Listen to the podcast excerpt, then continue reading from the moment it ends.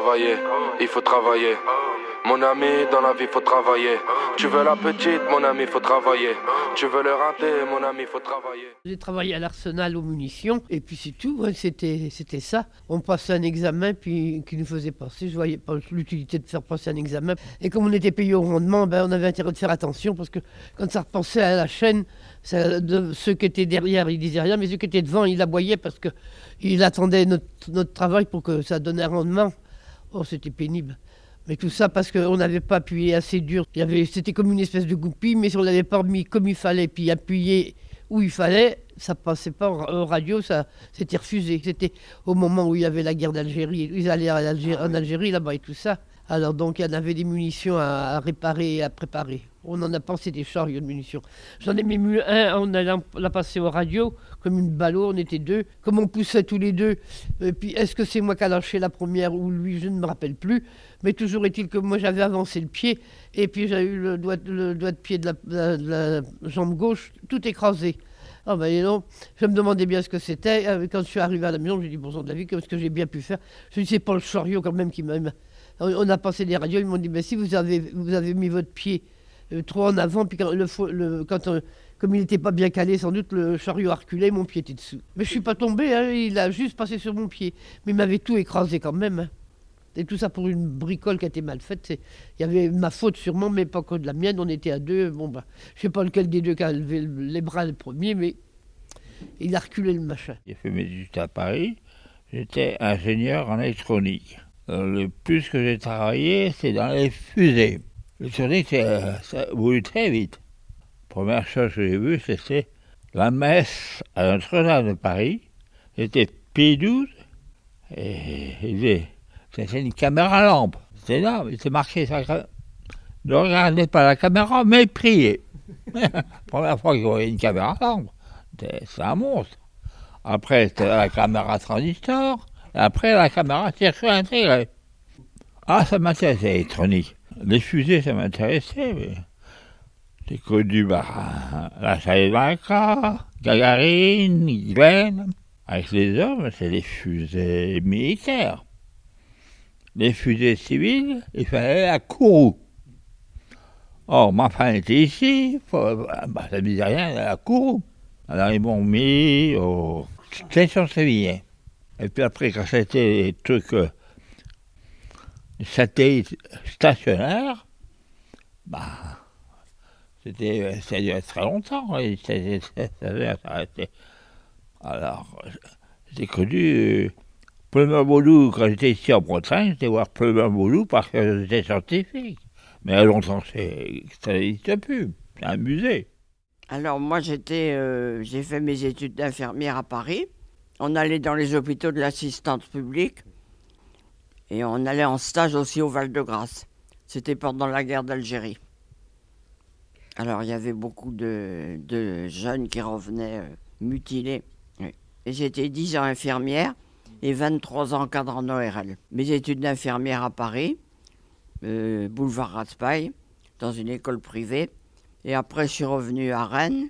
J'étais 7 ans dans un service de chirurgie thoracique et après 23 ans en cadre en ORL. J'ai été nommé cadre au moment de l'ouverture du bloc Pontchaillou.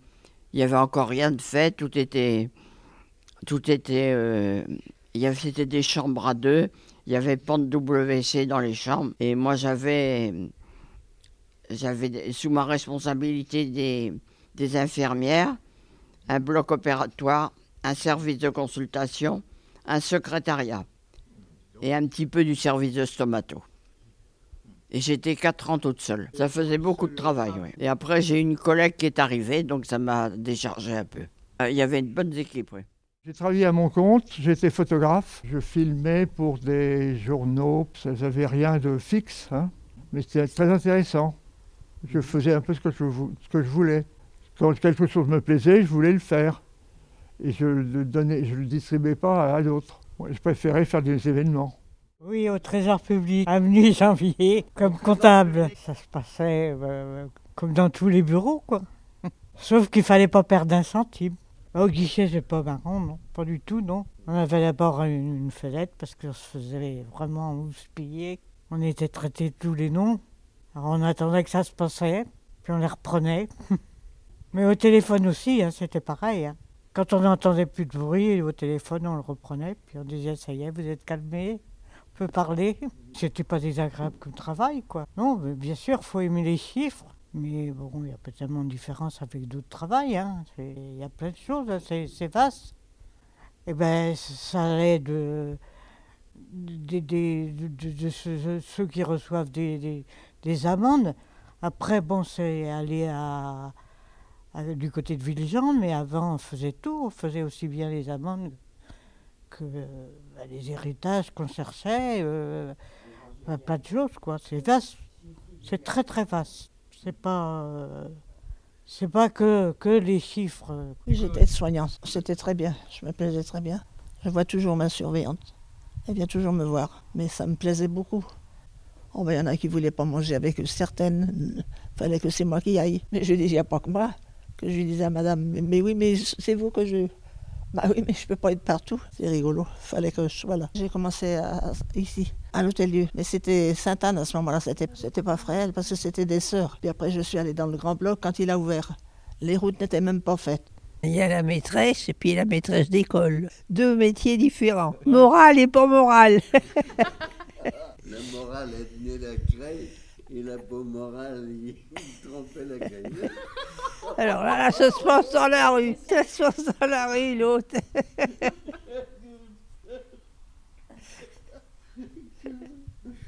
J'ai eu des, milliers d'enfants sous mes ordres, évidemment, puisque j'ai commencé avec soi- 63 élèves dans ma classe. Bah, évidemment, on n'avait pas de 63 places dans la, dans la classe. Alors les enfants s'asseyaient euh, sur- n'importe où, sur les sur les estrades, sur l'estrade, n'importe où. euh. Bah, C'est-à-dire que c'était la, la fin de la guerre. Alors, euh, on a fait des enfants qui n'étaient pas de niveau intellectuel. Alors, on avait aussi bien des enfants de, de 14 ans dans un cours préparatoire. fallait niveler et puis arriver à, rattraper le, te- le temps perdu. On, était, on avait le silence.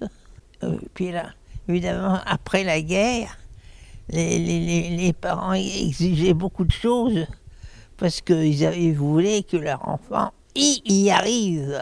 Alors, vous savez, il faut, faut, faut qu'il passe son bac, faut qu'il passe son bac, faut qu'il passe son bac. Mais bien sûr, on n'est pas on ne peut, rien faire que, de travailler, faire travailler les enfants.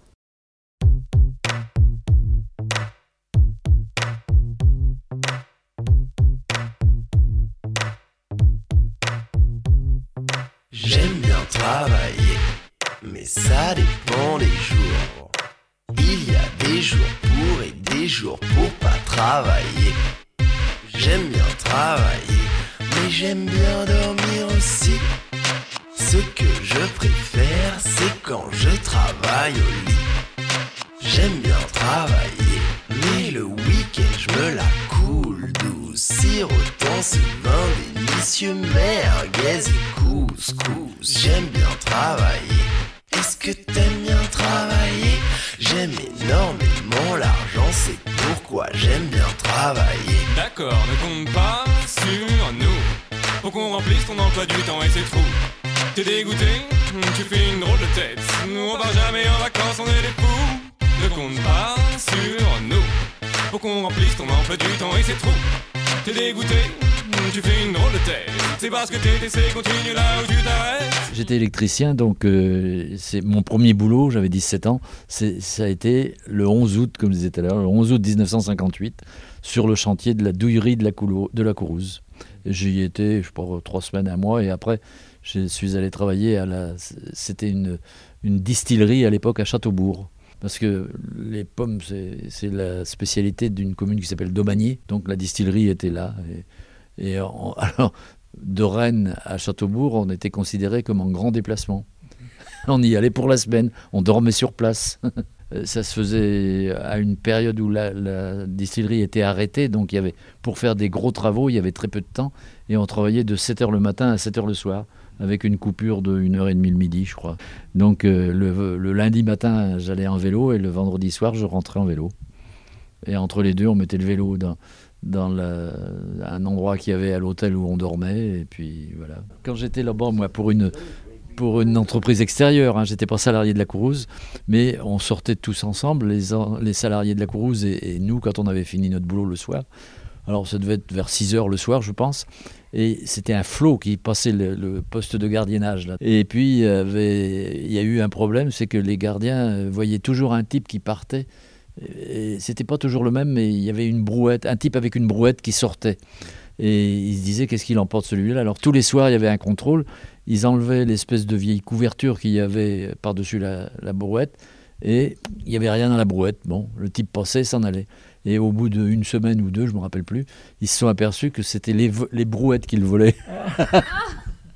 Euh, j'avais 14 ans, mais bon, comme euh, j'avais loupé le certificat d'études, eh ben, tu vas aller travailler. Ben, dans quoi? Tu vas me mettre ben, où tu veux. Hop, dans les fermes. Avec 32 vaches à tirer à la main.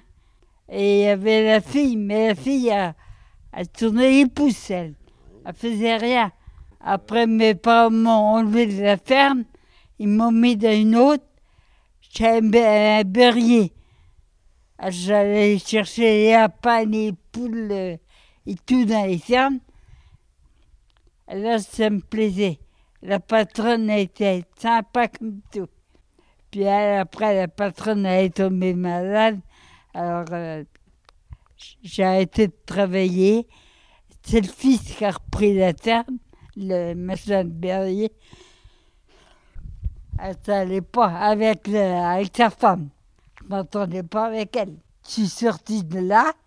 Après, j'ai fait du ménage chez les gens, chez les personnes âgées. Et là, je me plaisais, là, à faire le ménage. Moi, j'ai toujours travaillé à l'arsenal de Rennes, donc au sein du ministère de la Défense. Mais il y avait le service à faire, j'ai fait mon service dans la marine, j'ai voyagé pendant un an, c'était bien. Je suis revenu à l'arsenal euh, comme je ne savais pas travailler, puisque je sortais de l'école, j'ai été pris comme ajusteur. J'ai eu du pot, je me suis trouvé dans le... On m'a nommé, hein. Je me suis retrouvé dans l'atelier où étaient les meilleurs ouvriers. Donc c'est après, c'est rétrospectivement qu'on dit que c'était les meilleurs. Moi j'apprenais tout, hein. c'est comme quand on apprend à écrire hein, ou à lire. Il faut commencer, on commence à zéro. Et puis au bout de 2-3 ans, le directeur euh, a fait une réunion et puis euh, il y avait une nouvelle machine qui arrivait en France. Ça n'existait nulle part, même à Citroën, ça n'existait pas. C'était une forge, une grosse forge qui arrivait d'Allemagne. Ils en avaient acheté pour. euh, Enfin, c'est l'État français qui avait acheté. hein. Ils avaient acheté euh, deux forges, une à, une à Rennes et une implantée à Tarbes. Et donc, euh, le directeur m'a nommé responsable de la forge. Mais oui, mais j'avais 25 ans. Alors, euh, le responsable, j'avais la clé, alors je tournais la bécane et puis c'était les OS qui faisaient le boulot. Donc, euh, mais c'est vrai que les horaires, c'était quand même spécial. hein. Donc c'était à 3 heures du matin, je, prenais- je me déjeunais, à 4 heures, je prenais le vélo, à 3 heures et demie, je prenais le vélo, et puis euh, à 4 heures, j'ouvrais les portes. C'était 4, 13, 13, 22, quoi. Bon, un jour, on, avait, comme on avait créé le comité d'entreprise, ça n'existait pas avant.